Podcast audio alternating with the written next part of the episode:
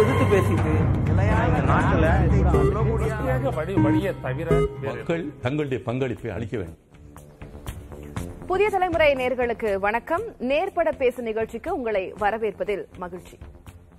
சுதந்திர இந்தியாவினுடைய முக்கியமான மூன்று தினங்கள் அப்படின்னு சொல்லணும்னா முதல்ல ஆகஸ்ட் பதினைந்து சுதந்திர நாள் ஜனவரி இருபத்தாறு குடியரசு நாள் அதைவிட முக்கியமான ஒரு நாள் நவம்பர் இருபத்தாறு அரசியல் சாசன தினம். இது கடந்த இரண்டாயிரத்து பதினஞ்சு பிஜேபி ஆட்சியின் போது அம்பேத்கருடைய நூற்று இருபத்தி ஐந்தாவது பிறந்த நாள அரசியல் சாசன தினமாக அறிவிக்கப்பட்டு அப்போதிலிருந்து அது கடைபிடிக்கப்பட்டு வருது. முன்பாக இது சட்ட நாளாக கொண்டாடப்பட்டு வந்தது. நமக்கு தெரியும். இது குறித்து அண்ணல் அம்பேத்கர் என்ன சொல்கிறார் அப்படின்னா அரசியல் சாசனம் என்பது வெறுமனே வழக்கறிஞர்கள் சேர்ந்து தயாரித்த ஒரு ஆவணம் மட்டுமல்ல வாழ்வை கொண்டு செலுத்தும் ஒரு வாகனம் அப்படின்னு தான் தன்னுடைய குழு அமைத்த அரசியல் சாசனம் குறித்து அம்பேத்கர் சொல்லியிருக்கிறார். இன்றைக்கு உச்சநீதிமன்றத்தில் இது குறித்தான நிகழ்வுகள் நடந்திருக்கிறது அதுல தலைமை நீதிபதி சந்திரசூட் சொல்லும்போது இந்திய அரசியல் சாசனம் ஒரு சட்ட பிரதி மட்டுமில்ல. விளிம்பு விளிம்பு நிலை மக்கள் பெண்கள் தலித்துகள் மாற்றுத்திறனாளிகளுக்கு காலம் காலமாக செய்யப்பட்ட அ- அநீதிகளை சரி செய்வதற்கான ஒரு ஆவணம் அப்படின்னு சொல்றாரு. பிரதமர் மோடி இது குறித்து பேசியிருக்கிறார். மக்களுக்கு ஆதரவான பல்வேறு கொள்கைகளினால பின்தங்கிய மக்கள் இன்னைக்கு முன்னேற்ற பாதையில சென்று கொண்டிருக்கிறார்கள். அதனால் நமது அரசியல் சாசனமே நமது மிகப்பெரிய பலம் அப்படின்னு பிரதமர் மோடி இது குறித்து சொல்கிறார். இப்போ ஒருபுறம் ஆளும் கட்சி பிரதமர் இவர்கள் இது போன்று சொல்லிக் கொண்டிருக்கும் போது அரசியல் சாசனத்தினுடைய பல்வேறு அரசியல் சாசனத்தினுடைய மாண்பு இப்போ காக்கப்படுறது கிடையாது. சுதந்திரம் சமத்துவம் மதச்சார்பின்மை கூட்டாட்சி அப்படின்னு அரசியல் சாசனம் இந்திய குடிமக்களுக்கு உறுதிப்படுத்தி இருக்கும் பல்வேறு அம்சங்களை இப்ப இருக்கக்கூடிய அரசு பலவீனமாக்கி வருகிறது. பெரும்பான்மை மதவாத அடிப்படையிலான சர்வாதிகார போக்குக்கு இந்திய நாட்டை வேகமாக இழுத்து சென்று கொண்டிருக்கிறது அப்படின்ற விமர்சனங்களும் முன்வைக்கப்படுகின்றன. இந்த பின்னணியில இன்னைக்கு நம்ம நேர்வட பேசு நிகழ்ச்சியை கட்டமைச்சிருக்கோம்.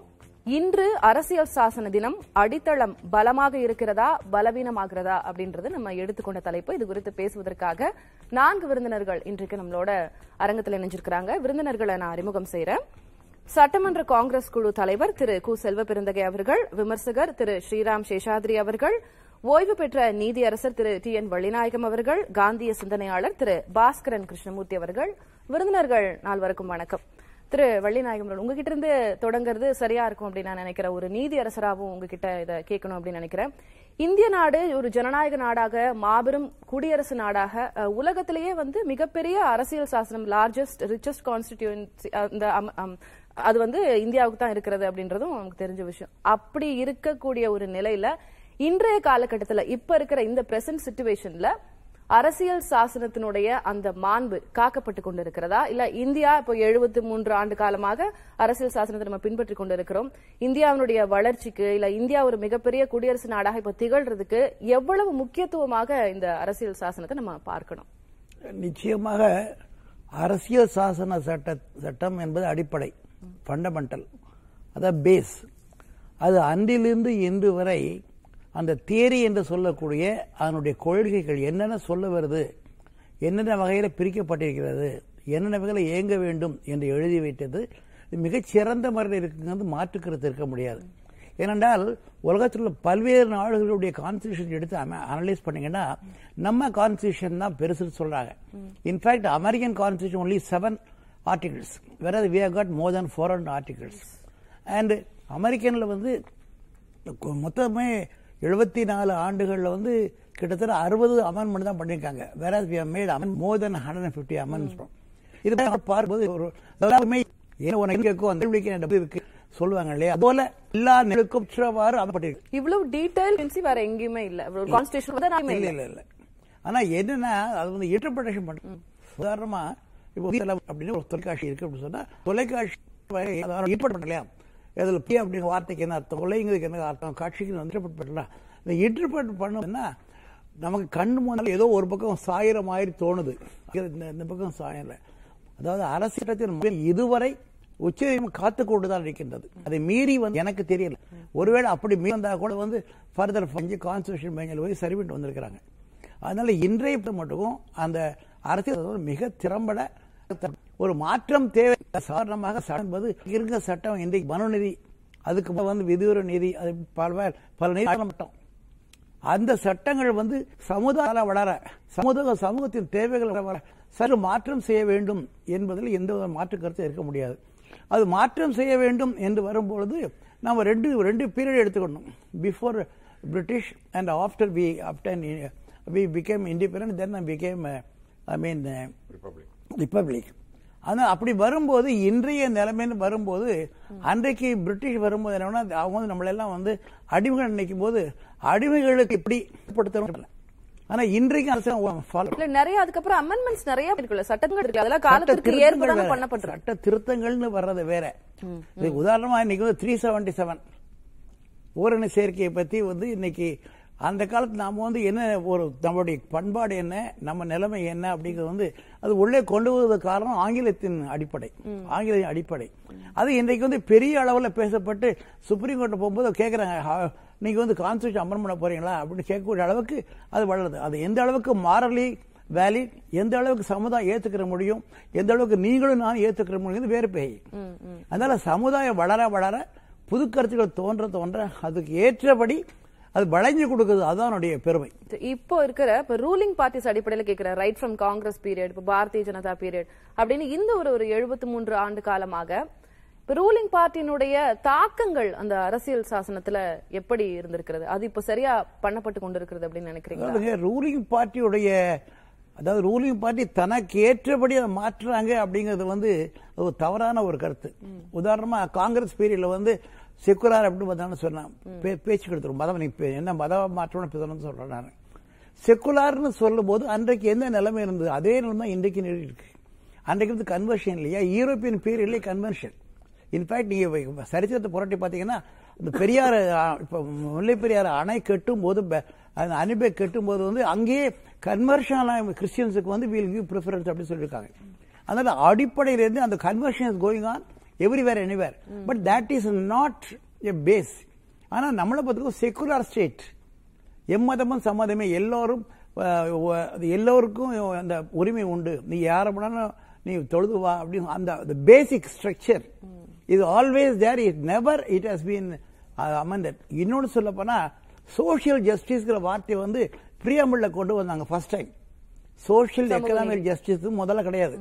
ஆக அவங்க அவங்க தெரியும் சமுதாய நீதினா என்ன?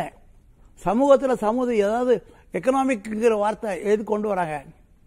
ஆக இவங்களுக்கு இந்த வளர வளர கொண்டு வரணும் அப்படிங்கிறதுக்காக ஒன்று. இரண்டாவது வந்து ஒரு கட்சி சார்பில் கட்சியினுடைய கொள்கை அடிப்படையில் அதை மாத்தினாங்க. அப்படி பார்த்தீங்கன்னா எதுவுமே இல்லை. அதாவது என்னன்னா இந்த கட்சி எனக்கு என்னுடைய கொள்கை எப்படி இருக்குது அதுக்காக மாற்றுதேன் அப்படிங்கிறது யாரும் குற்றம் சொல்ல முடியாது. நடந்தது இல்லையா? நடந்தது இல்லைன்னா உதாரணம் நீங்க வேணா காஷ்மீர் சொல்லலாம் த்ரீ செவன்ட்டி. காஷ்மீர் இருக்கும்போது என்னன்னா அதனுடைய ப- வரலாறு வரலாறு பார்க்கணும். அதாவது நாம வந்து ஒன்றாக ஆகணும். ஏதாவது ஏற்கனவே வந்து பாத்தீங்கன்னா பாகிஸ்தான் இந்தியா பிரிந்ததே தவறு அப்படிங்கிறதுக்கு ஆதாரங்கள் இருக்கின்றன. அப்படி இருக்கும்போது பிரிந்ததை ஒன்று சேர்ப்போம் அப்படின்னு சொல்றது கட்சியின் பொறுப்பா? எல்லாருக்கும் பொறுப்பு தானே? முப்பது கோடி முகமுடையாள் சிந்தனை ஒன்றுடையாள்னு பாரதி பாடினா இல்லையா? அது மாதிரி ஒன்றாக வாழ்வோம் அப்படிங்கிற அடிப்படையில் தான் இது மாதிரி இன்சிகளுடைய எந்த விதமான மத சார்போ அல்லது மற்ற ச- ஓரவஞ்சனையோ ஓ- ஓர் ஓர்ந்தகன் ஓடாதுன்னு மாதிரி அப்படி பண்ணுறதோ எந்த கட்சியும் நான் சொல்கிறேன் காங்கிரஸாக இருந்தாலும் சரி அது பிஜேபி இருந்தாலும் சரி அது வேறு கட்சியாக இருந்தாலும் அவங்களுடைய கட்சிக்காக அரசியல் மாற்றினாங்க அப்படிங்கிறது வந்து என்னுடைய சிட்டறிவு கேட்டல. கிடையாது. ஓ ரைட் திரு செல்வ பெருந்தகை. இப்போ சார் சொன்ன ஒரு சில கருத்துகள் நீங்க கேட்டிருப்பீங்க. அதுல ஒண்ணு நீங்க அதுல உடன்படுறீங்களா? நீங்க இப்ப இருக்கக்கூடிய அரசியல் சாசனத்தினுடைய மாண்பு காக்கப்படுகிறதாக இப்ப இருக்கக்கூடிய சூழ்நிலை காக்கப்படுகிறதாக நீங்க பாக்குறீங்களா உங்களுடைய முதற்கட்ட கருத்து என்ன? நம்முடைய அரசியலமைப்பு சட்டம் என்பது மிகவும் ஆழமான பலமான வலிமையான அரசியலமைப்பு சட்டம். உலகங்களே வீழ்த்து பார்க்கின்ற ஒரு அரசியலமைப்பு சட்டத்தை சட்டத்தை புரட்சியாளர் அம்பேத்கர் அவர்கள் வடிவமைத்து கொடுத்தார். அவருடைய குழுவில் இருந்த அல்லாடி கிருஷ்ணசாமி ஐயர் ஐயர் அவர்கள் கோபாலசாமி ஐயர் மாதவராவ் சதகத்துல்லா போன்றவர்கள் எல்லாம் பக்கபலமாக இருந்து கடைசியில ஆயிரத்தி தொள்ளாயிரத்தி நாற்பத்தி ஒன்பதாம் ஆண்டு நவம்பர் இருபத்தி ஆறாம் தேதி இந்த சட்டம் இயற்றிய நாள முதல் குடியரசுத் தலைவர் ராஜேந்திர பிரசாத்திடம் ஒப்படைக்கும் பொழுது இந்த உடைய அரசியலமைப்பு சட்டத்தை பற்றி உலகத்தில் உள்ள சட்ட வல்லுநர்கள் உலகத்தில் உள்ள சனாதிபதிகள்லாம் என்ன பேசினார்கள் என்றத இன்னும் பதிவு இருக்கு. மிக ரொம்ப ரொம்ப மிகவும் ஆழமானது. ஏறக்குறைய வந்து இரண்டு ஆண்டுகள் பதினோரு மாதங்கள் பதினெட்டு நாட்கள் இந்த சட்டத்தை வடிவமைப்பதற்கு எடுத்துக்கொண்டாங்க இதுல சட்ட வல்லுநர்கள் ஒவ்வொருத்தரும் சொல்லும் போதெல்லாம் புரட்சியாளர் அம்பேத்கருடன் இருந்த ஒரு ஒரு உறுப்பினரும் சொல்லுகிறார்கள் ஒருத்தர் நோய்வாய்ப்படுகிறார் ஒருவர் அவருடைய நகரத்திலே இருக்கிறார். இதை எப்படியெல்லாம் இரவும் பகலமாக பாடுபட்டு வடிவமைத்து கொடுத்திருக்கிறார் இது எதற்காக இந்த அரசியல் அமைப்பு சாசன சட்டத்தை பேணி காக்க வேண்டும் என்பதை பற்றி விரிவாக பேசியதெல்லாம் நம்ம பாராளுமன்றத்தில் இருக்கு. ஆனா இதுல ஒரு லட்சத்தி பதினேழாயிரத்தி முன்னூத்தி அறுபத்தி ஒன்பது ஆங்கில வார்த்தைகள். இந்த வார்த்தைகள் ஒரு ஒரு வார்த்தைக்கும் ஆயிரம் அர்த்தங்கள் இருக்கு. இந்த சட்டத்தை எப்படி பாதுகாக்க வேண்டும் என்று. இந்த சட்டம் என்பது ஒரு சாராருக்கான சட்டம் இல்லை. இந்த மண்ணில எவன் பிறக்கிறானோ சாதி மதம் மற்ற எல்லோருக்கும் சமமான அரசியல் அமைப்பு சாசன சட்டம். ஆனா இந்த சட்டம் இன்னைக்கு நீங்க கேட்க வலிமை ஆழமா இருக்கா பலமா இருக்கா பலவீனமா இருக்கான்னு கேட்டீங்க. இந்த எட்டரை ஆண்டுகளா எப்படி பலவீனப்படுத்தப்பட்டிருக்கு இந்த சட்டம் என்பதை தமிழகத்தில் இருக்கின்ற ஆளுநரே ஒரு முன்னுதாரணம். அதுக்கு முன்னாடி பலமா இருந்தா எட்டரை ஆண்டுகளா பலமா இல்லையா? சொல்றேன் கேட்கிறேன் ஒன்னு ஒண்ணா சொல்றேங்க. இப்ப ஆளுநர் அரசியலமைப்பு சட்டத்தின் பால் நம்பிக்கை வைத்திருக்கிறாரா? அரசியலமைப்பு சட்டத்தின் பால் பதவியேற்றிருக்கிறாரா என்றால் உதட்டளவில் பதவியேற்று விட்டு உள்ளளவில் எங்கு போனாலும் அரசியலமைப்பு சட்டத்திற்கு எதிராக பேசி வருகிறார். ஒரே ஒரு சின்ன உதாரணத்தை சொல்றேன். இது வந்து இந்த எல்லா மக்களுக்குமான நாடு என்பதை அரசியலமைப்பு சட்டம் தெளிவாக சொல்லுகிறது. குறிப்பாக சொல்ல போனால் ஜஸ்டிஸ் லிபர்ட்டி ஈக்குவாலிட்டி ஃப்ராட்டர்னிட்டி இந்த நாளில் எங்கேயாவது ஒரு அடக்கமாக இருக்காரா நம்ம ஆளுநர்? ஒன்றிய அரசு இந்த நாளில் எங்கேயாவது அடக்கமாக இருக்கா? நம்ம அரசியலமைப்பு சட்டம் முகப்புலியே பார்த்தீங்கன்னா முதல் சொல்றது ஜஸ்டிஸ் லிபர்ட்டி ஈக்குவாலிட்டி ஃப்ராட்டர்னிட்டி இல்ல நம்ம இப்போ ஒன்றிய அரசு இதுல அடக்கமா இருக்கா அப்படிலாம் நம்ம பேசணும். நம்ம எமர்ஜென்சி பீரியட்ல இருந்து பேசணும். சொல்லுங்க. நானே சொல்றேன். எமர்ஜென்சி பீரியட் பேசுவோம். வாதிப்போம். வாங்க. எமர்ஜென்சி வரும்பொழுது அது தவறு நடந்திருக்கிறது உணர்ந்து பெருந்தன்மையான அன்றைய பாரத பிரதமர் இந்திரா காந்தி அவர்கள் சாரின்னு சொன்னாங்க. மன்னிப்பு கேட்டாங்க. இது தவறாக நடந்து விட்டதுன்னாங்க. அதுதான் பெருந்தன்மை அதுதான் பாரம்பரியம். நாகரிகமா சொன்னாங்க. ஆனா இன்னைக்கு டிமானிசேஷன் ஆகட்டும் ஜிஎஸ்டி குளறுபடி ஆகட்டும் நீட்டு தேர்வால் குழந்தைகள் தற்கொலை ஆகட்டும் என்னைக்காவது ஒரு நாளைக்கு பாரத பிரதமர் வெளியில வந்து ஒரு. சாரி சொல்லியிருப்பாரா? தவறு நடந்தாவே அவங்க ஒத்துக்கல. அது தவறுனே அவங்க அத முன்வைக்கலையே? எதிர்க்கட்சிகள் வந்து அதை முன் வச்சுக்கிட்டு இருக்காங்க. டிமானிட்டைசேஷன் தப்பு இல்ல நீட் தப்பு அதெல்லாம் சொல்லிக்கிட்டு இருக்கோம் ஆனா அவங்க அதுல அவங்க இன்னும் அவங்க கொள்கையில அப்படியே உறுதியா என்ன கொள்கை? எத்தனை லட்சம் கருப்பு இத்தனை லட்சம் கோடி கருப்பு பணம் இருக்கு. நான் கொண்டு கருப்பு பணம் ஒழிக்கப்படும் கள்ளப்பணம் ஒழிக்கப்படும் சொன்னாரு டிமானிசேஷன்ல எத்தனை லட்சம் கோடி கருப்பு பணம் ஒழிச்சிங்க?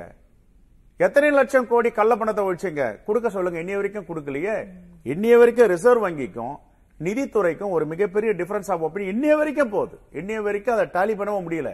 அவர் ஒரு ஃபிகர் கொடுக்கிறாரு. ரிசர்வ் வங்கி ஆளுநர் நிதித்துறை செயலாளர் ஒரு ஃபிகர் கொடுக்கிறார். அப்ப டிமானிசேஷன் ஃபெயிலியர் தானே? எத்தனை நூறு பேர் இறந்திருக்காங்க? இந்த நாடு எவ்வளவு பின்னோக்கி போயிருக்கு? சிறு குறு நடுத்தர தொழிலெல்லாம் இன்னைக்கு அழிஞ்சு போயிருக்கு. ஒரு வார்த்தை சாரி ஏன் சொல்லல பிரதமர் இன்னைக்கு? சரி அதை விடுங்க. அரசியலமைப்பு சட்டத்தின் பால் நம்பிக்கை உள்ள பாரத பிரதமர் இதுவரைக்கும் எத்தனை மாநிலத்தில் எத்தனை முறை குதிரை பெற செய்திருக்காங்க? அரசியலமைப்பு சட்டத்தில் எங்கேயாவது சொல்லுதா? குதிரை பெற செய்ய சொல்லி? இது வரைக்கும் எனக்கு தெரிஞ்சு இந்த எட்டு எட்டரை ஆண்டுகளை பதினோரு முறை பதினோரு முறை கூட என்னால் பட்டியலிட முடியும். ரெண்டாயிரத்தி பதினாறுல அருணாச்சல பிரதேஷ் இருபத்தி ஒரு எம்எல்ஏ இருந்தாங்க காங்கிரஸ். கூட்டு போயிட்டாங்க. மிரட்டி உருட்டி அழிச்சிட்டு போயிட்டாங்க. குதிரை பேரம் அப்படின்னு நீங்க பேசுனீங்கன்னா ஒருத்தவங்க விலைக்கு வாங்குறாங்கன்னா இன்னொருத்தவங்க சும்மா போறது இல்ல விலை போறாங்க. காங்கிரஸ் எம்எல்ஏக்கள் இல்ல எம்பிக்கள் அவங்க விலைக்கு வாங்குறாங்க அப்படின்னா இவங்க போறாங்க இல்லையா? நீங்க ரொம்ப அழகா. சொன்னீங்க. இருங்க நீங்க ரொம்ப அழகா சொன்னீங்க. நம்ம சகோதரர் அழகா சிரிச்சாரு. நான் ஒன்று சொல்றேன். ஆந்திரால தெலுங்கு தேசம்னு ஒரு கட்சி இருக்கு. அங்கே ராஜ்யசபா உறுப்பினர்கள் சௌத்ரி ரமேஷ் வெங்கடேஷ். சிரிச்சார்ல தோழர் அவர் இதை புரிஞ்சுக்கிட்டோம். மூணு பேர் மேலேயும் அமலாக்கத்துறையும் மத்திய குற்றப்புலனாய்வு துறை சிபிஐ ரைடு பண்றாங்க. சோதனையிட்டு வழக்கு பதிவு பண்றாங்க. பண்ணாங்களா? எத்தனை கோடி எடுத்திருக்கோம்? இவ்வளவு தவறு செஞ்சிருக்காங்கன்னு பத்திரிகை எல்லாம் பிரஸ் மீட் வச்சு சிபிஐயும் மத்திய புலனாய்வு துறையும் அமலாக்கத்துறையும் சொல்லிட்டாங்க. ஆறே மாதத்துல இவங்க மூணு பேரும் பாஜகவில் ஐக்கியமாகறாங்க சேர்றாங்க. ஏழாவது மாதத்துல அவங்க மூணு பேர் மேலயும் வழக்கு திரும்ப பெறப்படுகிறது. இதற்கு பேர் என்னமா மேடம். இதுக்கு என்ன அர்த்தம்? ஒரு ஒரு நிமிஷம். இதுக்கு நான் சொல்லிடுறேன். நீதியரசர் நான் சொல்லிடுறேன். நீதிமன்றத்துக்கே கொண்டு அதுல ஒரு சின்ன அரசியல் என்னுடைய என்னுடைய விருப்பம். அரசியல் மேடையாகி காங்கிரஸ் சரியா பாஜக சரியான்னு சொன்னா பாஜக பத்தி பேசுறது காங்கிரஸ் ஆயிரம் பேச முடியும். நம்ம கான்ஸ்டியூஷன் ஸ்ட்ராங்கா இருக்கா? இல்ல, இல்ல, we are talking ஒரு about constitution. இல்ல இல்ல சார் இல்ல புரியுது. உங்களுடைய ஆதங்கம் எனக்கு புரியுது. ஆனா இந்த இரண்டு கட்சிகள் தான் ஆண்டிருக்காங்க ரூலிங் பார்ட்டிஸ் அவங்க தான் இருந்துட்டு இருக்காங்க. அப்ப கான்ஸ்டியூஷன் மேல இல்ல இப்ப ஒவ்வொரு அந்த அரசு தானே அப்போ அதுல ஒரு திருத்தமோ. அது அந்த அரசு தானே பாராளுமன்றத்துல நிறைவேற்றுறாங்க. அவங்க தானே சேஞ்சஸ் கொண்டு அடிப்படை வராங்க. ஒரு நிமிஷம் கான்ஸ்டியூஷன் அடிப்படையில் ஒரு சட்டம் ஏற்றப்பட்டால் அந்த சட்டம் சரியா தவறா என்று சொல்லக்கூடிய பவர் கோர்ட்டுக்கு இருக்குது. எதிர் high court supreme court ultra constitution இல்ல. அதனுடைய விளைவுகளை பத்தி பேசணும்னா ஒவ்வொரு விளைவும் பேச முடியும். அதுக்கு இன்றைக்கு சப்ஜெக்ட் சொல்ல வரேன் நான் ஒரு கேஸ் எடுத்து அந்த கேஸ் பத்தி இன்னைக்கு- இன்னைக்கு சப்ஜெக்ட் என்னன்னா அந்த டாபிக் அரசியலமைப்பு சட்டம் பலமாக இருக்கிறதா பலவீனமாக பலவீனம்? ரெண்டு அடைகிறதுங்கிறதுக்கான. கருத்துக்களை நீங்க முன் வச்சிருக்கீங்க. எனக்கு புரியுது. எங்க பலவீனமா இருக்குன்னு சொல்றேன். அரசியலமைப்பு சட்டத்தின் பால் இயங்குகின்ற மத்திய குற்றப்புலனாய்வு துறையும் அரசியலமைப்பு சட்டத்தின்பால் இழங்குகின்ற அமலாக்கத்துறையும் ஒரு எஃப்ஐஆர் போடுறாங்க ரைடு பண்றாங்க பணத்தை எடுக்கிறாங்க டாக்குமெண்ட் எடுக்கிறாங்க. பாஜக சேர்ந்த உடனே குற்றமற்றவர்களாக காவிரி புனித தீரில் குளித்துட்டு வெளியே வந்து தூய்மையானவர்கள் ஆயிட்டாங்க ஆண்டுகால அரசியலமைப்பு சட்டத்தை clarity தவறா பயன்படுத்துறீங்க. க்காக, இப்போ ஐம்பது ஆண்டு கால காங்கிரஸ் ஆட்சியில அது போன்ற குற்றச்சாட்டுகள் எதுவுமே வரலையா? அவங்க மேல விமர்சனங்கள் எதுவுமே வரலையா? பேசுங்க. நம்ம வந்து யூனியன்ல ஒரு எதிர்க்கட்சியா இருக்கும்போது ஆளுங்கட்சியை விமர்சனம் பண்றது ரைட் அது எல்லாருக்குமான தார்மீக உரிமை. நீங்க நீங்க நீங்க பாருங்க தா- நீங்க வந்து வேற லைன்ல இதை கொண்டு போக நீதி அரசரும் முயற்சி பண்றாரு? நீங்களும் முயற்சி இல்ல, பண்றீங்க நான் சொல்றது இல்ல நீங்க என்ன டாபிக் இன்னைக்கு. இந்திய அரசியலமைப்பு சட்டம் பலமாக இருக்கிறதா பலவீனப்படுத்தி இருக்கிறதா பலவீனம் எங்கெங்க படுத்தி இருக்குது நான் சொல்றேன். அதை நீங்க கேட்டுட்டு எனக்கு அப்புறம் பதில் சொல்லுங்க. ஏறக்குறைய இந்த எட்டரை ஆண்டுகளில் இந்த ஆட்சி கழிப்பு பதினோரு முறை செய்திருக்கிறார்கள். எல்லாம் எப்படி டிசைன் பண்றாங்க? நான் ஆந்திரா சொன்னேன். எஃப்ஐஆர் போடுறாங்க. ரைடு பண்றாங்க. பத்திரிகையாளர்கிட்ட இவ்வளவு பிடிச்சிருக்குன்னு சொல்றாங்க. பாஜக சேர்ந்த உடனே அவர்கள் புனிதவர்களாகி வழக்குல இருந்து விடுபடுறாங்க. இன்னும் கொஞ்சம் மேலோக்கி போகும். சரத் பவாருடைய அண்ணன் மகன் அஜித் பவார். அஜித் பவார் மெஜாரிட்டி இல்ல. மூன்று கட்சிகள் அங்க தனித்தனியா இருக்கு. காங்கிரஸ் சரத்பவருடைய கட்சி சிவசேனா பிஜேபி மெஜாரிட்டி இல்லைன்னு சரத்பவருடைய அண்ணன் மகன் அஜித் பவாரை கூப்பிடுறாங்க. நீ துணை முதல்வரா இருந்திருக்க. பட்னாவிஸ் முதல் முதலமைச்சரா இருந்துகிட்டோம். உன் வழக்கெல்லாம் திரும்ப பெறணும். இருபத்தி நாலு மணி நேரத்தில் வழக்குகளை திரும்ப பெறாங்க. திரும்ப பெற்றவனே இவர் போய் முதலமைச்சர் துணை முதலமைச்சரா பதவி ஏற்று அன்னைக்கு மறுநாள் ராஜினாமா பண்ணிட்டு வெளியே வராது. அரசியலமைப்பு சட்டம் பலவீனப்படுதா? பலமா இருக்கா? பலவீனப்படுத்துறது யார்? அதுக்கு பதில் சொல்லுங்க. ஓகே இது இதற்கான பதிலா ஐ திங்க் நான் திரு சேஷாத்ரி அவர்கள் கிட்ட கேட்க விரும்புறேன். இன்றைய காலகட்டத்துல இப்படி இருக்கிறது அப்படிங்கறது ஒரு சில எக்ஸாம்பிள்ஸோட திரு செல்வ பெருந்தகை முன் வச்சிருக்கிறார். உங்களுடைய முதற்கட்ட பார்வை என்ன? அனைவருக்கும் வணக்கம். நாம இன்னைக்கு பேசக்கூடிய நவம்பர் இருபத்தாறு இன்னொரு இன்னொரு ஒரு ஹிஸ்டாரிக் ஈவெண்ட்டும் நடந்தது. அதாவது நம்மளுடைய அரசியலமைப்பு சட்டம் நம்மளுடைய நாட்டின் மாட்சிமையை குலைக்கக்கூடிய மும்பை தாக்குதல் நடந்த நாள். அதை நம்ம மறந்துடக்கூடாது. ஓகே எதுக்கு இதை ஞாபகப்படுத்துறேன்னா அரசியலமைப்பு சட்டம் நமக்கு வந்து மாட்சிமையோட இருக்கா பலவீனப்பட்டிருக்கா அப்படின்னு சொன்னா அது ஒரு நாடு ஒரு ஸ்திரத்தன்மையோடு இருக்கா? தன்னுடைய எதிரிகளிடம் தம் நம்மை காப்பாற்றிக் கொள்ளக்கூடிய அளவுக்கு இருக்கா? அப்படின்னு பா அதையும் சேர்த்து பார்க்க வேண்டியதை உணர்த்திய நாள் இது. நம்மளுடைய நாட்டின் மேல் தாக்குதல் நடந்ததற்கு பதில் தாக்குதல் கூட பண்ண முடியாத திராணி இல்லாமல் இருந்த அரசாங்கம் இருந்த காலகட்டம் அந்த கால அந்த இடத்துல இருந்தது. அரசியலமைப்பு சட்டத்தில் வந்து நண்பர் சொன்னார் இந்த மாதிரி வந்து குதிரை பேரம் பண்ணாங்க அதெல்லாம் சொல்லிட்டு நானும் சிரிச்சேன் அந்த மாதிரி எத்தனை அப்போ குதிரை பேரத்துக்கு அவங்க ஆட்- பண்ண அதாவது தன்னை வித்தவர்கள்ட்ட வாங்கினாங்கன்னு குற்றம் இருக்கு அது இன்னும் ப்ரூவ் பண்ணப்படப்படவில்லை எவ்வளோ கொடுத்தாங்கன்றது இது ஒரு குற்றமாக தான் இருக்கு. ஆனால் ஆயிரத்தி தொள்ளாயிரத்தி அறுபத்தாறு முதல் எழுபத்தேழுக்குள்ள நான் ஒரு சின்ன ஒரு காலகட்டம் முடி எடுக்கிறேன். முப்பத்தி ஒன்பது முறை ஆர்டிகல் த்ரீ ஃபிஃப்டி சிக்ஸை வச்சு பிரசிடென்ஷியல் ரூல் எடுத்துட்டு வந்து மாநில அரசாங்கத்தை கலைத்த அரசாங்கம் இது அப்போ அரசியலமைப்பு சட்டம் ரொம்ப ஸ்ட்ராங்கா இருந்ததா? ஒரு மன்னிப்பு கட்டிட்டா போதுமா? அந்த மாதிரி வந்து நீங்க எமர்ஜென்சி எடுத்துட்டு வந்துட்டு அந்த எமர்ஜென்சி எதுக்காக எடுத்துட்டு வந்து ஒரு நாட்டினுடைய மாட்சிமைக்காக எடுக்க எடுத்து வந்திருந்தாங்கன்னா ஒரு நாட்டில் ஒரு நடக்கக்கூடிய ஒரு பிரச்சனை இருக்கு ஒரு போர் இருக்கு அதனால வந்து சில எமர்ஜென்சி எடுத்துட்டு வந்திருந்தாங்கன்னா பரவாயில்ல. தனக்கு தன்னுடைய பதவிக்கு ஆபத்து வரும் என்று ஒரு விளக்கத்தையும் ராம், அவர் கொடுத்திருந்தாரு. ஒரு தவறு நடந்தது. இல்ல. சொன்னார்ல. ஒண்ணு சொல்றேன். இருபது அம்ச திட்டம் கொண்டு வந்து இந்த நாட்டிற்கே ஒரு ஒளி விளக்காக இருந்தவர் பிரதமர். இந்த திட்டத்தை அழிப்பதற்கு முயற்சி செய்யும் பொழுதும் அவருடைய நலத்திட்டங்கள் குறிப்பாக விளிம்பு நிலை ஐம்பது விழுக்காடுக்கு மேல ஓரமாக வாழ்ந்து கொண்டிருப்பவர்களை வீதியில் இருப்பவர்களை வெளியே கொண்டு வந்தார் இந்திரா காந்தி அவர் சுயநலத்துக்காகன்றது சாரி திரு சேஷாத்ரின். அவருடைய சுயநலத்தை. சொல்லக்கூடாது நான் வந்து இந்திரா. காந்தி அவர்களுடைய அவங்களுடைய நாட்டிற்காக வந்து தன் உயிரையே. விலை அப்படி பேசக்கூடாதுல்ல. நாட்டிற்காக தீவிரவாதிகளால் கொலை செய்யப்பட்டவர் அப்புறம். தீவிரவாதிகளுக்கு இவருக்கு என்ன வித்தியாசம். நான் வன்மையா கண்டிக்கிறேன். சுட்டுக் கொள்றான். நீ. வார்த்தையால கொள்றீங்க. நான் சொல்றது கேளுங்க. நான் சொல்றது. கேளுங்க. அவர் என்ன முடிக்கட்டும். அனுமதிப்பீங்களா கிடையாது, அவர் பேசி முடிக்கட்டும். அனுமதிப்பீங்களா பேசி முடி- நான். கேக்குறேங்க வாயில கொல்றதுக்கும் துப்பாக்கில கொல்றதுக்கும் என்னங்க வித்தியாசம் இருக்கு சொல்லால் கொள்றாரு நம்ம- அனுமதிக்க முடியாது நம்ம அப்படி சரி உங்களுடைய உங்களுடைய உங்களுடைய வருத்தத்தை இல்லனா உங்களுடைய அது? யாருங்க அவங்க இந்த நாட்டுக்காக உயிரை கொடுத்த பாரத. பிரதமர் உங்களுடைய கண்டனத்தை நீங்க பதிவு பண்ணிட்டீங்க. உங்களுடைய கண்டனத்தை நீங்க பதிவு- போயிட்டு இவர். பண்ணி பேச முடியும்? ஒரு நொடி உயிரோட இருக்காங்களா அவங்க இப்போ யாருக்காக இருந்தாங்க? எதற்காக இருந்தாங்க. யார் கொல்லப்பட்டாங்க? எதற்காக. கொல்லப்பட்டாங்க? அவர் பேசு கருத்து? கருத்து கருத்தால எதிர்கொள்ளுங்க. இது கருத்தாமா? இறந்து போனவங்கள கொச்சைப்படுத்தி பேசுறது கருத்தா?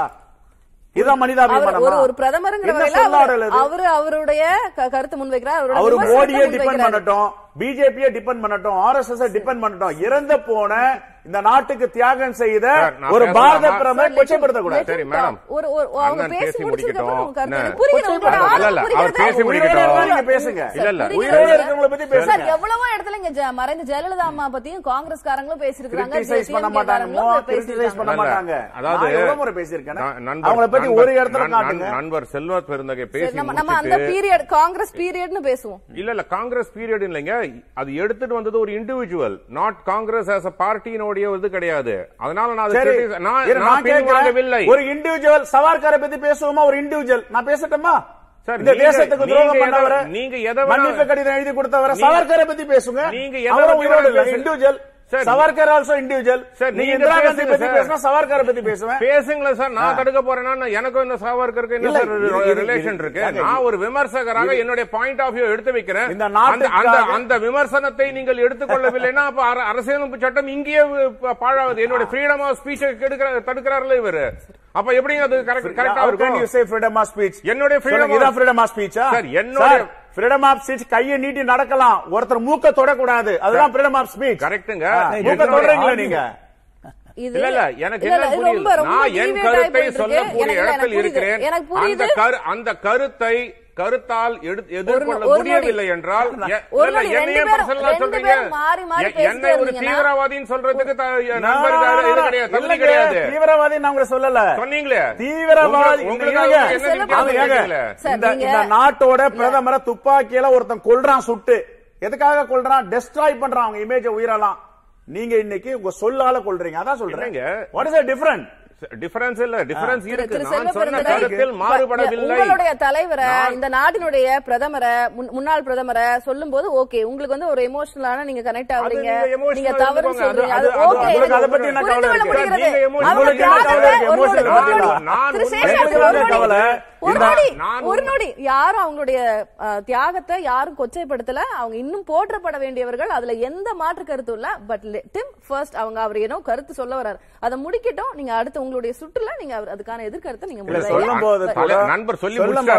அனாவசியமா கிரிட்டிசைசம் பண்ணட்டும். கிரிட்டிசைசம் எப்படி பண்ணலாம்? கிரிட்டிசிசம் பண்ணதான் சார் செய்வேன். அதுக்கு தான் சார் நான் வந்து உட்கார்ந்து இருக்கேன் விமர்சகராக கிரிட்டிசிசம். செய்ய தான் Please, செய்வேன். ரெண்டு பேருமே ஸ்காலர்ஸ் ஓகே உங்க வயசுக்கோ உங்க அனுபவத்துக்கோ நான் ஆள் கிடையாது இல்லையா? நான் சொல்ற மாதிரி வச்சுக்காதீங்க. ப்ளீஸ் ரெண்டு பேரும் ஒரு ஆரோக்கியமான விவாதத்தை முன்னெடுங்க. This is the maximum I can tell நான் என்னுடைய நான் ஆரோக்கியமான விவாதத்தில் தான் இருக்கேன். நான் என்னுடைய இடத்துல தடம் புரளவில்லை. நான் சொன்னது உண்மை. அது சரித்திர நிகழ்வு. அது இந்தியானுடைய அரசியலமைப்பு சட்டத்தினுடைய கருப்பு நிகழ்வு என்று நம்ம வருஷா வருஷம் அதை வந்து பேசிட்டு இருக்கோம். எமர்ஜென்சி டிக்ளேர் பண்ணப்பட்ட நாளை பத்தி பேசிட்டு இருக்கோம். அதனால வந்து அதை நீங்க மறைச்சு விட்டு நீங்க அரசியலமைப்பு சட்டத்தை பத்தி பேசணும் பாத்தீங்கன்னா அது தவறான ஒன்று.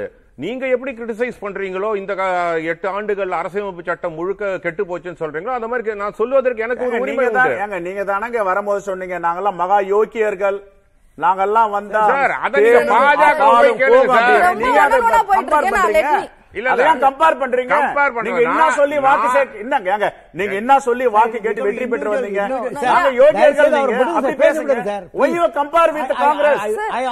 to அவர் compare பேசி- பண்ணாதீங்க. அவர் பேசி அவர் பேசி சார். ஒரு- இத்துடன் என்னுடைய கருத்துக்களை சொல்லி முடித்து சார், எனக்கு வாய்ப்புகள் கிடைத்தால் மீதி நீங்க பேசுகிறேன் பேசுங்க. நீங்க சொல்லி முடிச்சிருங்க நான் திரு So, பா- பாஸ்கரனுக்கும் நான் time அரசியலமைப்பு. சட்டம் என்பது ஐயா நீதியரசர் சொன்ன மாதிரி ஒரு சுப்ரீம் கோர்ட் வந்து ஈவன் டுடே அதை வந்து ஒரு மாட்சிமையோட வைத்துக் கொண்டிருக்கிறது. ஆனால் அரசியலமைப்பு சட்டத்தில் எனக்கும் ஒரு வருத்தம் உண்டு. எல்லாரும் ஈக்குவாலிட்டின்னு பார்க்கும்போது நாம் அனைவர் நம்ம வந்து ஒரு ஒரு சில மதத்திற்கு ஒரு சில ப்ரிஃபரன்சஸ் கொடுக்குறோம். இதெல்லாம் இருக்கு. இந்த யூனிஃபார்ம் சிவில் கோடை பத்தி நிறைய டிபேட்ஸ் வருது. அதெல்லாம் பேசப்பட வேண்டியது. இன்றைக்கு நூத்தி ஐந்து அமெண்ட்மெண்ட்ஸ் வந்திருக்குன்னா அந்த காலகட்டத்தில் அரசியலமைப்பு சட்டத்தை வகுத்தவர்கள் அந்த இடத்தில் தங்களை வைத்துக் கொண்டுதான் அவர் பேசினார்கள். ஃபியூச்சர்ல நம்ம வரக்கூடிய ஜெனரேஷன் வேறு எந்த விதமாக மா- மா- பேசப்படும் நிறைய பேசியிருக்காங்க. ஒரு ஒரு ஒரு ஒரு ப்ரொவிஷனையும் வந்து விலாவாரியாக அவர்கள் வந்து விவாதித்து எந்த ஒரு பிரச்சனையும் இல்ல. இன்றைக்கும். சொல்லுகிறேன் அந்த- அந்த frameworkல் எந்த விதமான அதை எக்ஸிக்யூட். பண்றவங்க அதை எக்ஸிக்யூட் பண்றவங்க அதை எக்ஸிக்யூட் பண்ற custodian custodian of custodian of constitution யாரு? உங்களுக்கு உச்சநீதிமன்றம். உச்சநீதிமன்றம் இது வரைக்கும் கான்ஸ்டிடியூஷன் விதிமுறைகளை மீறி இருக்காங்கன்னு சொல்லிட்டு எந்த அரசாங்கத்தை சொல்லியிருக்காங்கன்னு பாருங்க. எஸ்ஆர் பொம்மை கேஸை நீங்க எடுத்து பார்க்கணும். அந்த எஸ்ஆர் பொம்மை கேஸை நம்ம படிச்சு பார்த்தோம்னா கான்ஸ்டிடியூஷன் விதிமீறல்கள் எந்த விதமா நடந்திருக்குன்னு பார்க்கணும். அதே மாதிரி இன்னொரு எஸ்ஆர் பொம்மை கேஸுக்கு அப்புறம் காங்கிரஸ் ஆண்ட போதும் இல்லை யுனைடெட் ஃப்ரண்ட் ஆர் மற்ற கூட்டணி கட்சிகள் ஆண்ட போதும் நடக்கவில்லை பாஜக ஆண்ட போதும் நடக்கவில்லை. அது ஒரு ஒரு ஒரு காலகட்டத்திலையும் உச்சநீதிமன்றம் தான் அந்த அரசியலமைப்பு சட்டத்தினுடைய ஸ்பிரிட் ஆஃப் த கான்ஸ்டியூஷனை வந்து பேணி காது- பாதுகாத்திருக்கு. அதை பல முறை அரசியல்வாதிகள் மீறி இருக்கிறார்கள் நான் வந்து பிஜேபின்னு பேசல காங்கிரஸ் பேசல பல முறை நம்மளுடைய பார்லிமெண்ட் மீறப்பட்டிருக்கு. அதை பேணி காக்கக்கூடிய இடத்துல தான் வந்து இப்ப உச்சநீதிமன்றம் இருக்கு. அதான் நம்ம நீதியரசர் சொன்ன மாதிரி இன்றைக்கும் அரசியலமைப்பு சட்டம் ஒரு உயிர்ப்போடு இருக்கு. அப்படிங்கறது தான் என்னுடைய தனிப்பட்ட கருத்தா இருக்கு. திரு பாஸ்கரன் அரசியலமைப்பு சாசனம் உயிர்ப்போடு இருக்கு. அது எக்ஸலண்டான ஃப்ரேம் ஒர்க் அதுல எல்லாம் எந்த மாற்று கருத்துமே நம்ம வைக்கல. இன்னைக்கு அதை எக்ஸிக்யூட் பண்ணக்கூடியவர்கள் அரசியல் கட்சிகளாகட்டும் அரசியல்வாதிகளாகட்டும் அதை மானிட்டர் பண்ற மானிட்டரிங் ஏஜென்சிஸ் ஆகட்டும் அவங்க எல்லாம் அதை சரியா பண்றாங்களா? அது பலவீனம் ஆகிட்டு இருக்கா அப்படின்றது கேள்வி உங்களுடைய முதற்கட்ட பார்வை. இப்போ நான் வந்து நேரடியாக அரசியல் உள்ளே போயிடுறேன். அதாவது மூன்று முக்கிய அம்சங்கள் இருக்கு. ஒன்று என்னென்ன பேசிக் ஸ்ட்ரக்சர்ஸ் அடிப்படை கட்டுமானங்கள். அடுத்தது பேசிக் பிரின்சிபிள்ஸ் அடிப்படை கோட்பாடுகள். மூன்றாவது பேசிக் ஃபீச்சர்ஸ் அடிப்படை அம்சங்கள். மூன்று இருக்கு. இந்த பேசிக் ஸ்ட்ரக்சருங்கிறது தான் sovereign socialist secular democratic republic சொல்லக்கூட அந்த ஐந்தும் வருகிறது. சரிங்களா? இறையாண்மை கொண்ட சோசியலிச சமதர்ம ஜனநாயக குடியரசு.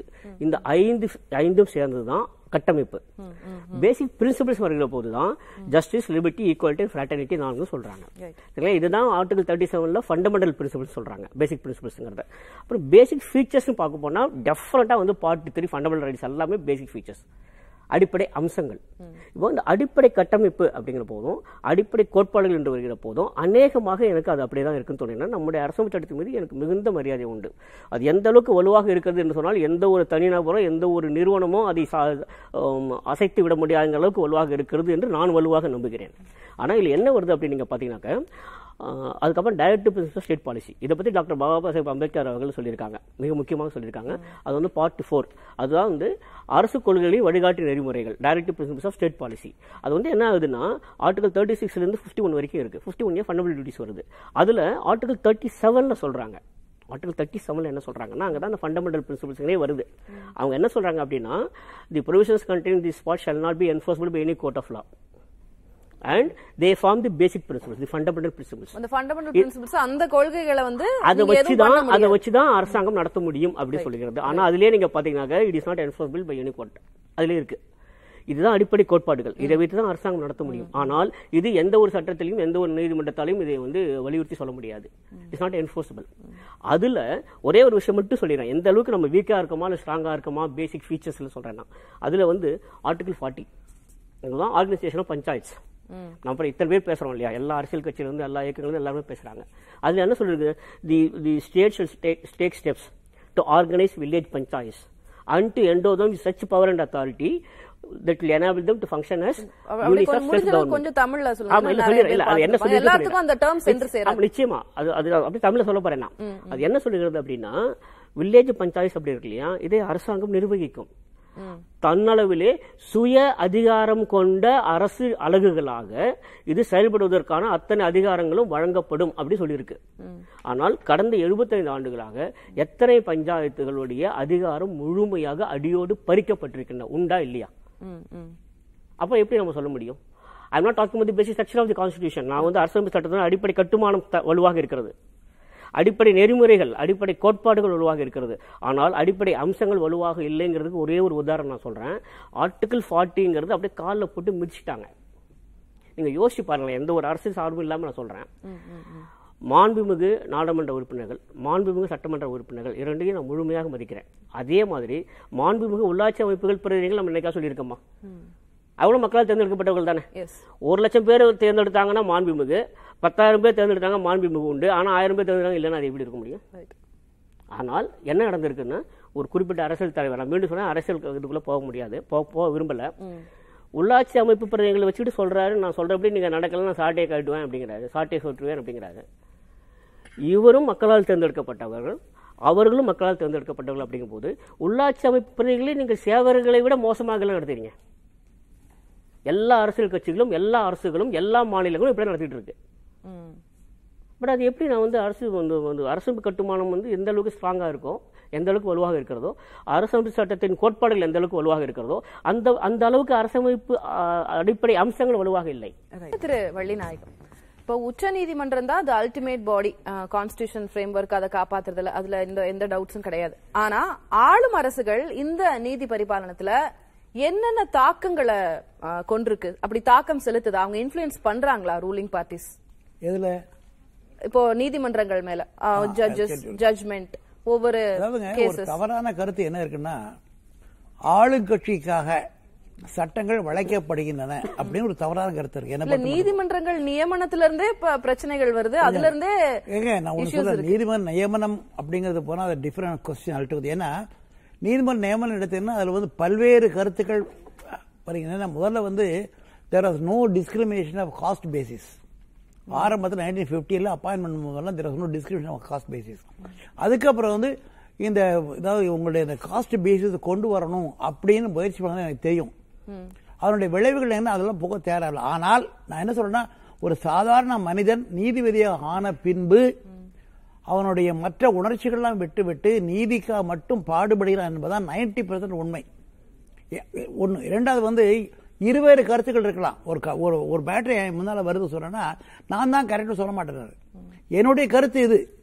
இப்ப எங்களோட டிவிஷன்ல உட்காரனா அவருடைய கருத்து வே- இதா இருக்கலாம். அதனால வள்ளிநாயகம் வந்து பிஜேபியில பேசுறாரு செல்வ பிறந்தவங்க காங்கிரஸ் பேசுறாரு அப்கோர்ஸ் அதனாலதான் மூன்று நீதிபதிகள் ஐந்து ஏழு நீதிபதிகள் அமர்வுலாம் நம்ம வச்சிருக்கோம். ஒவ்வொருத்தருக்கு அது அதான் மாறும் சி அதனால தான் சுப்ரீம் கோர்ட்ல சிங்கிள் ஜட்ஜே கிடையாது ரெண்டு ஜட்ஜி இருக்க காரணம் ரெண்டு சப்போஸ் அவங்களோட difference opinion it go to third Third party. But influence of the party influence கவர்மெண்ட்ங்கிறது என்ன பொறுத்த முடியும்? என்ன காரணம் வாட் இஸ் பிஃபோர் அஸ் நீங்க இந்த ஆர்டிகல் யூஸ் பண்றீங்க இந்த செக்ஷனை யூஸ் பண்றீங்க செக்ஷன் சரியா தவறா? த்ரீ செவன்டி யூஸ் பண்றீங்க. அல்லது வந்து மரண தண்டனை கொடுக்குறீங்க. மரண தண்டனை கொடுக்கலாமா? கொடுக்கக்கூடாதா? அது சட்டத்தில் இருக்க மரண தண்டனை கொடுக்கலாம் இருந்தாலும் கூட இன்றைக்கு நீதிபதிகள் சொல்ல மரண தண்டனை கொடுக்கக்கூடாதுன்னு சொன்னா அது வந்து மற்றவங்களோட இதுவா? அதாவது நீங்க சொல்ற நான் வந்து பொதுவாக சொல்ல சொன்னா அஞ்சு பேர்லாம் ஒன்றா இருக்கிறதில்ல. ஒரு சிலர் தவறு பண்ணலாம்.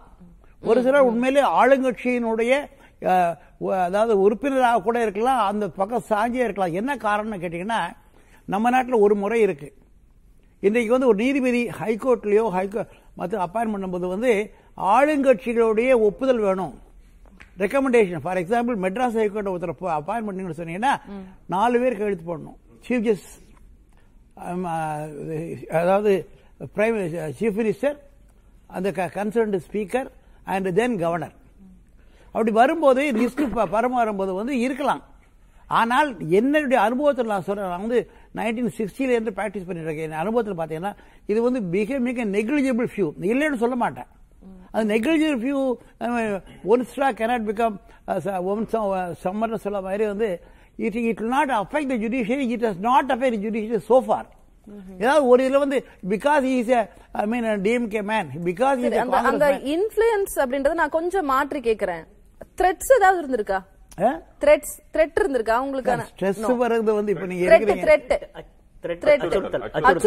இருக்கிறீங்க என்ன பொறுத்த மட்டும் அதாவது நாங்கெல்லாம் எல்லாத்துக்கும் அப்பாற்பட்டவர்கள். எங்களை த்ரெட் பண்ற அளவுக்கு இல்ல. ஆனா இன்னைக்கு திரட்டி இருக்கதாக ஒரு ஒரு ஒரு நிலைமை உருவாகிட்டு இருக்குன்னு தெரியும். இருக்கா? ஆனா அது இருக்க முடியாது. என்ன காரணம் திரட்டு இருந்துன்னா மனுஷன் வாழ முடியாது. பணங்காட்டு நிறைய சில சில அஞ்சு மணி எங்க ஊர்ல கேட்பாங்க. ஒரு நீதிபதி ஆனதுக்கு அப்புறம் த்ரெட் பண்ணனா எப்படி நான் வந்து செயல்படுத்த முடியும்? ஆனா அதுக்கு தான் ப்ரொடெக்ஷன் இருக்கு சப்போஸ் ஃபார் எக்ஸாம்பிள் ஒண்ணுமில்ல ஒரு ஒரு அதாவது குடி குடிச்சு குடிகாரன் வந்து சீஃப் ஜஸ்டிஸ் மணிக்குமார் இருக்கிற கேரளால. அவர் காரு முன்னால போய் விழுந்துட்டான். விழுந்தனால வந்து அது இஷ்யூ ஆகி ஏதோ சொல்ற ஆனா உண்மையிலே அவன் ஏதோ பைத்தியம் மாதிரி விழுந்துட்டான்.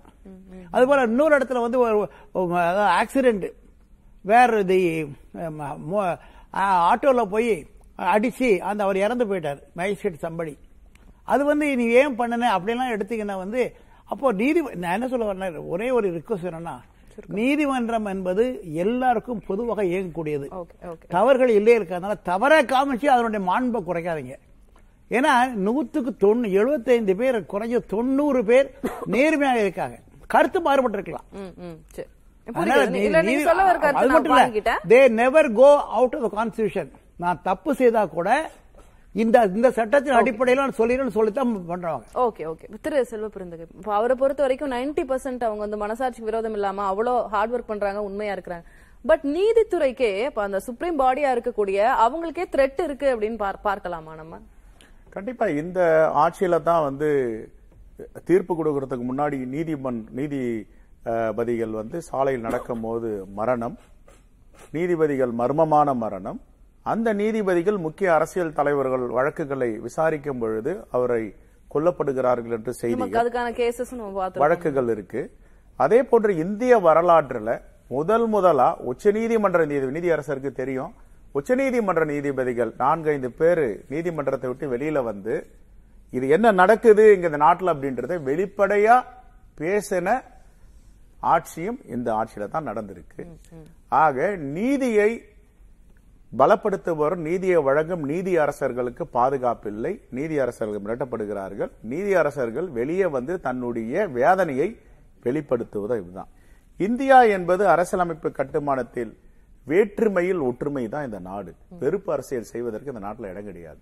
ஆனா என்ன நடந்துட்டு இருக்குன்னு மக்கள் பார்த்துட்டு இருக்காங்க இன்னும் குறிப்பா சொல்ல போனா இந்திய அரசியல் சாசனத்தின் மீது நம்பிக்கை இல்லாதவர்கள் இந்த இந்திய அரசியலமைப்பு சட்டம் உருவாக்குவதற்கு எந்த விதத்திலும் பங்களிப்பு இல்லாதவர்கள் உறுதிமொழி ஏற்று ஆட்சி செய்கிறார்கள் ஒரு சிலர். ஆனால் அவர்கள் இன்னைக்கு புகழ்ந்துட்டு இருக்காங்க. ஆனால் உண்மை என்ன? இந்த அரசியலமைப்பு சட்டத்தை சிதைப்பவர்கள் யார்?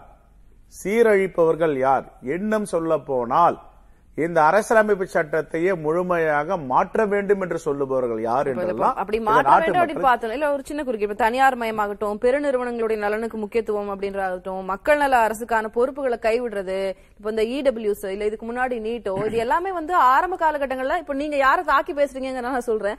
காங்கிரஸ் தொடங்கி வச்சது ஆனா அது ரொம்ப அக்ரெசிவா பிஜேபி பிடிச்சுக்கிட்டாங்க அப்படின்ற ஒரு கருத்தும் இருக்கு. இல்ல இல்லம்மா நான் சொல்றேன் ரெண்டு விஷயமா இருக்குமா? நீங்க நான் தான் நம்ம தோழர்கிட்ட கூட சொன்னேன். நீங்க என்ன சொல்லிட்டு ஆட்சிக்கு வந்தீங்க? நான் இன்னும் வெளிப்படையா பேசுறேன். இவங்க எல்லாம் தவறு பண்றாங்க. என்ன கொடுங்க என்கிட்ட ஆட்சியை கொடுங்க. இந்த நாட்டில் வந்து எல்லாம் தலைகீழா மாறுன்னு சொன்னீங்களே இப்ப என்ன நடக்குது?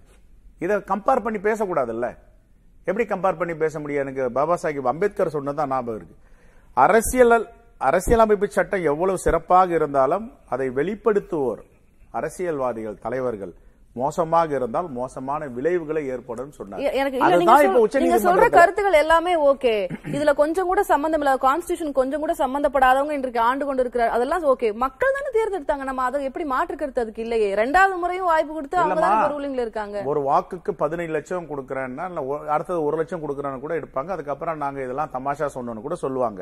மக்களை ஏமாற்றுவதற்கு பல வழி இருக்கு. மொத்தமா இந்திய மக்களும் அப்படியே மொத்த ஏமாந்துட்டாங்க இந்தியா மக்கள் இல்லையே ஐம்பத்தி ஒரு விழுக்காடு. இருங்க இருங்க இருங்க. ஐம்பத்தி ஒரு விழுக்காடுகள் வாங்கினா தான் வாக்குகள் வாங்கினா தான் ஒரு சதவிகிதத்தில் வெற்றியாளரா வெற்றி பெற்ற கட்சியா சொல்ல முடியும். இருங்க.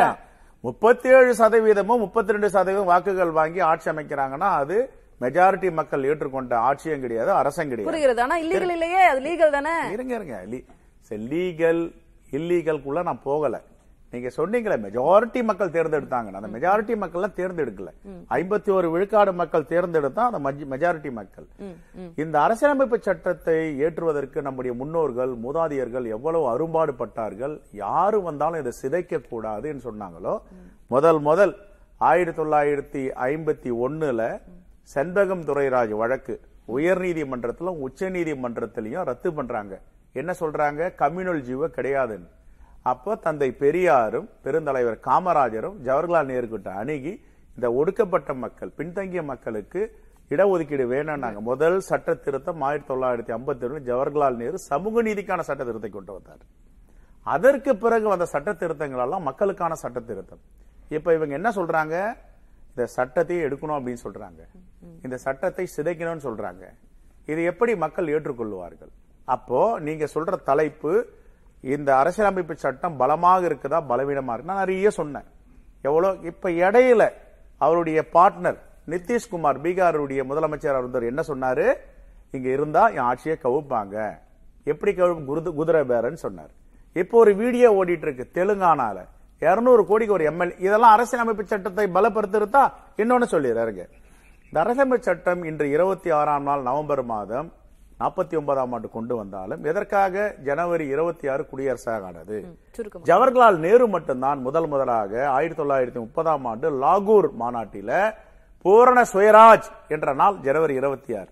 இந்த இரண்டு மாதங்கள் அந்த மகான்கள் எல்லாம் ஜவஹர்லால் நேரு மகாத்மா காந்தி இவர்கள் எல்லாம் இந்த அரசியலமைப்பு சட்டத்தை ஏற்றுவதற்கு அந்த நாட் குறிப்பதற்கு எவ்வளவு பாடுபட்டாங்கன்னு அறியாதவர்கள் இந்த நாட்டை இன்று சின்னாபின்னமாக்கி கொண்டிருக்கிறார். திரு ஸ்ரீராம். பெரும்பான்மையான மதவாத அடிப்படையிலான ஒரு சர்வாதிகாரத்தை நோக்கி பாரதிய ஜனதா அரசு இந்தியாவை கொண்டு போய்கிட்டு இருக்கு அப்படின்ற ஒரு கருத்து நிச்சயமாக எதிர்க்கட்சிகள் தரப்புல இருந்து முன்வைக்கப்படுது. நம்ம இல்ல அப்படின்னு நீங்க சொன்னாலும் கூட கருத்து இருக்குதான். அது அதை வந்து நம்மளால மாற்ற முடியாது. ஏன்னா இப்ப நம்ம சாப்பிடுற சாப்பாட்டுக்கு நம்ம உடுத்துற உடைக்கு உறவு கொள்றது வரைக்கும் கூட எல்லாமே கான்ஸ்டியூஷன்ல ஒரு தனி மனிதனுடைய சுதந்திரம் உரிமை என்னன்றது it is very clear but அதையெல்லாம் அதுக்கெல்லாம் ஒரு பிரச்சனை கொடுக்கிற மாதிரி இந்த அரசு ஒரு ஒரு மதவாத ரீதியிலான அரசியல் போக்கை கையாண்டு கொண்டு இருக்கிறது அப்படின்ற கருத்தை எப்படி பார்க்குறீங்க? ரெண்டாயிரத்தி பதினாலுக்கு அப்புறம் தான் ஏதோ வந்து சுதந்திரம் அடைஞ்சு நம்ம இந்தியாவில் நடந்த மாதிரி வந்து பேசிட்டு இருக்காங்க. சரி ரெண்டாயிரத்தி பதினாலுக்கு அப்புறம் ஒரு மதம் சார்ந்த ஒரு ரயட்ஸ் எங்கேயாவது ஒரு இடத்துல காமிங்க பார்ப்போம். நான் வந்து ஒரு அரசியல் வா- விமர்சகராகவே கேட்குறேன் இந்த கேள்வியை.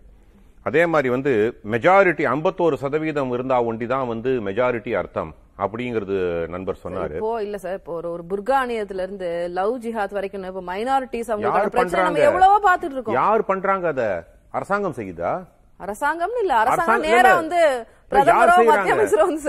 யார் செய்யறாங்க சரி அந்த புர்காவை பத்தி நான் கட்சிக்காரர்கள். கட்சிக்காரர்கள் புர்- அப்படின்றது கருத்து. நான் சொல்றேன், நான் சொல்லல. இல்ல புர்கா அணிவதை பத்தி நீதிமன்றம் என்ன கருத்து கருத்து சொன்னது அது ஒரு ஸ்கூல்ல வந்து ஒரு யூனிஃபார்ம்னுடைய கோட்பாடுகள் இருக்குன்னா நீதிமன்றத்தினுடைய கருத்தை பாருங்க. அப்ப நீதிமன்றம் தவறு செஞ்சதுன்னு நீங்க சொல்றீங்களா? நம்ம இப்ப அப்படிப்பட்ட பிம்பம் கட்டமைக்கப்படுகிறதுன்றதுதான் நீங்க உண்மையை கர்நாடக நீதிமன்றத்துக்கு சரியா தெரியற ஒரு விஷயம் உச்ச நீதிமன்றத்துக்கு தவறா தெரியலாம். அதுதாங்க நீதி நீதியினுடைய அஹ், இதுவே உங்களுடைய மாட்சிமையே. அப்படின்னா அப்படின்னா அதனாலதான் இது முன்வைக்கப்படுது. இல்ல இல்ல அப்ப எதிர்க்கருத்துக்கள் உச்சநீதிமன்றம் என்ன. சொல்லிச்சு? உச்சநீதிமன்றம் வந்து புர்கா அணிவது அந்த பிரச்சனையில என்ன சொன்னாங்க? நீங்க நீ தவறான ஒரு பிம்பத்தை கட்டமைச்சிட்டு இப்படிதான் மக்கள் நினைக்கிறாங்கன்னு சொல்லிட்டு நீங்க வந்து சொன்னீங்கன்னா அது எந்த விதத்துல ஒரு நியாயமாக இருக்க முடியும்?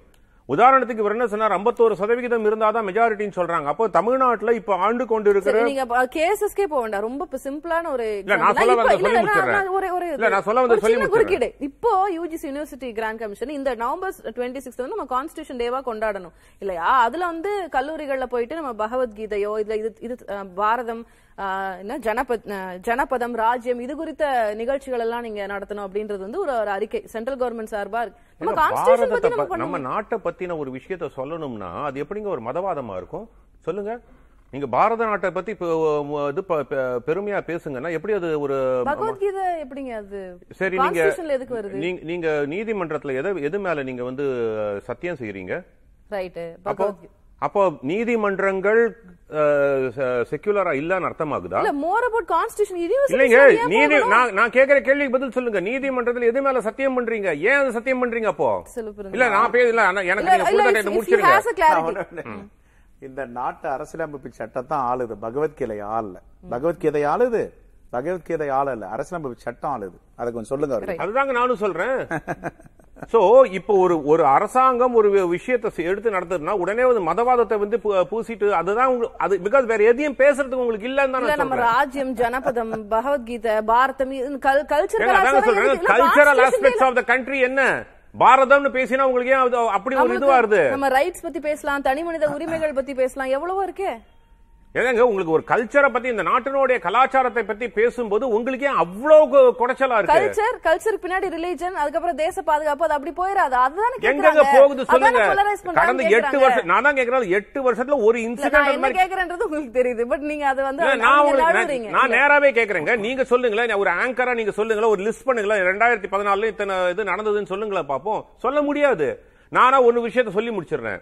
ஐம்பத்தோ ஐம்பத்தோரு இல்ல இல்ல நேரா நான் வந்து சொல்ல வந்த விஷயத்தை நீங்க சொல்ல. விடாம மாத்திக்கிட்டே இருந்தீங்க அதனால சொல்லி முடிச்சிடுறேன். Please don't stop me. ஐம்பத்தோரு சதவீதம் இருந்தாதான் மெஜாரிட்டின்னு சொல்றாங்க. அப்போ தமிழ்நாட்டுல இப்ப இருக்கக்கூடிய அரசாங்கம் ஐம்பத்தோரு சதவீதம் வாங்கியிருக்கா? அரசியலமைப்பு சட்டப்படி தான் ஆட்சி நடக்குது. சரி அதோட இன்னொரு பாயிண்ட் சொல்றேன். கர்நாடகால ஜ- ஜனதாதள் ஜேடிஎஸ் வாங்கினது முப்பது சீட்டு.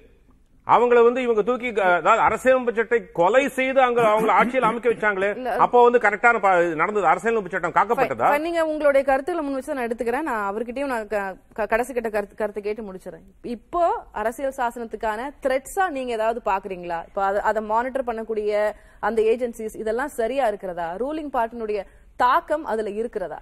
இல்லை இருப்பதற்கு சான்சஸே இல்லை மேடம் அதுக்கான சாத்தியமே இல்லை. என்னென்ன? அரசியல் சட்டம் மிகவும் வலுவாக ஏற்றப்பட்டிருக்கிறது. அதில் நான் மிக தெளிவாக இருக்கிறேன். மிக வலுவாக ஏற்றப்பட்டிருக்கிறது. இரண்டே ரெண்டு விஷயங்கள் மட்டும் சொல்லிட்டு நான் முடிச்சிடறேன். ஏன்னா நம்ம நேரங்கள் தெரியணுங்கிறதுக்காக நூற்றுக்கும் மேற்பட்ட முறை திருத்தங்களை நாம் பார்த்திருக்கிறோம். கடந்த 75 ஆண்டுகளில். ஆனால் மிக பெரும்பாலான திருத்தங்கள் நடைமுறை சார்ந்த திருத்தங்கள். இல்ல தொடர்ந்து எதிர்க்கட்சிகளுடைய அவங்க என்னென்ன விமர்சனம் பண்றாங்க என்ன கிரிட்டிக்ஸ் வைக்கிறாங்க அப்படின்றது நம்ம அது வந்து ரொம்ப மிகை எப்படி நீங்க பாக்குறீங்களா? இல்ல அவங்க வைக்கிற இல்ல நான் ஏதாவது பொதுவாக அந்த அரசியல் விமர்சனங்களும் போறது இல்ல ஆனால் அது அரசியல் சட்டத்தை பெரிய அளவில் வலுவைக்க செய்யும் அப்படின்னு தோணல. மிக வலுவானதாக இருக்கிறது. அதுதான் நான் மீண்டும் சொல்கிறேன்.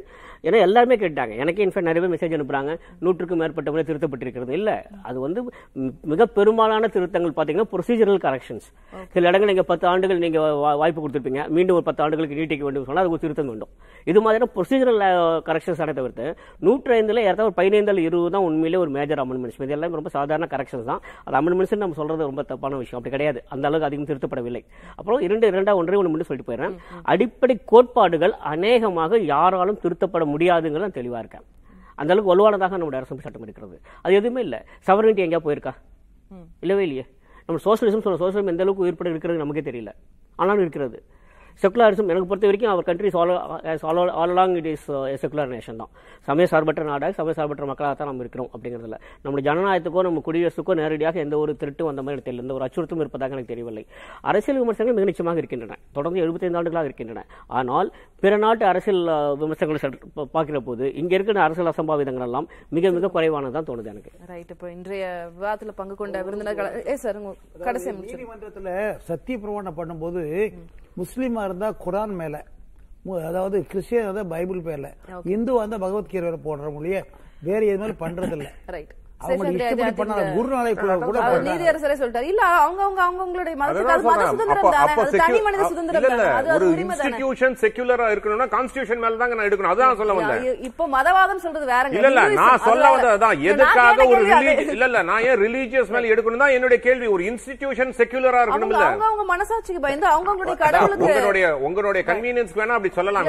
நான். கேள்வி கேட்டது அதுதான். வைக்கப்படுற வைக்கப்படுற குற்றச்சாட்டு வேற. அது அது வந்து ஹிந்துவிசம் சார்ந்தது. இல்ல சார் அதுதான் சொல்றேன். இந்து ராஷ்டிரம்னு சொல்றாங்களே இவங்களே சொல்றாங்க இஸ்லாமியர்கள் வந்து குரான் மேல கிறிஸ்தவர்கள் பைபிள் மேல. எப்படி இந்து ராஷ்டிரத்தை அமைப்புன்னு சொல்றாங்க? அது சரியா? மத்திய நம்ம அரசு ஆ- சட்டம் சொல்லுதா?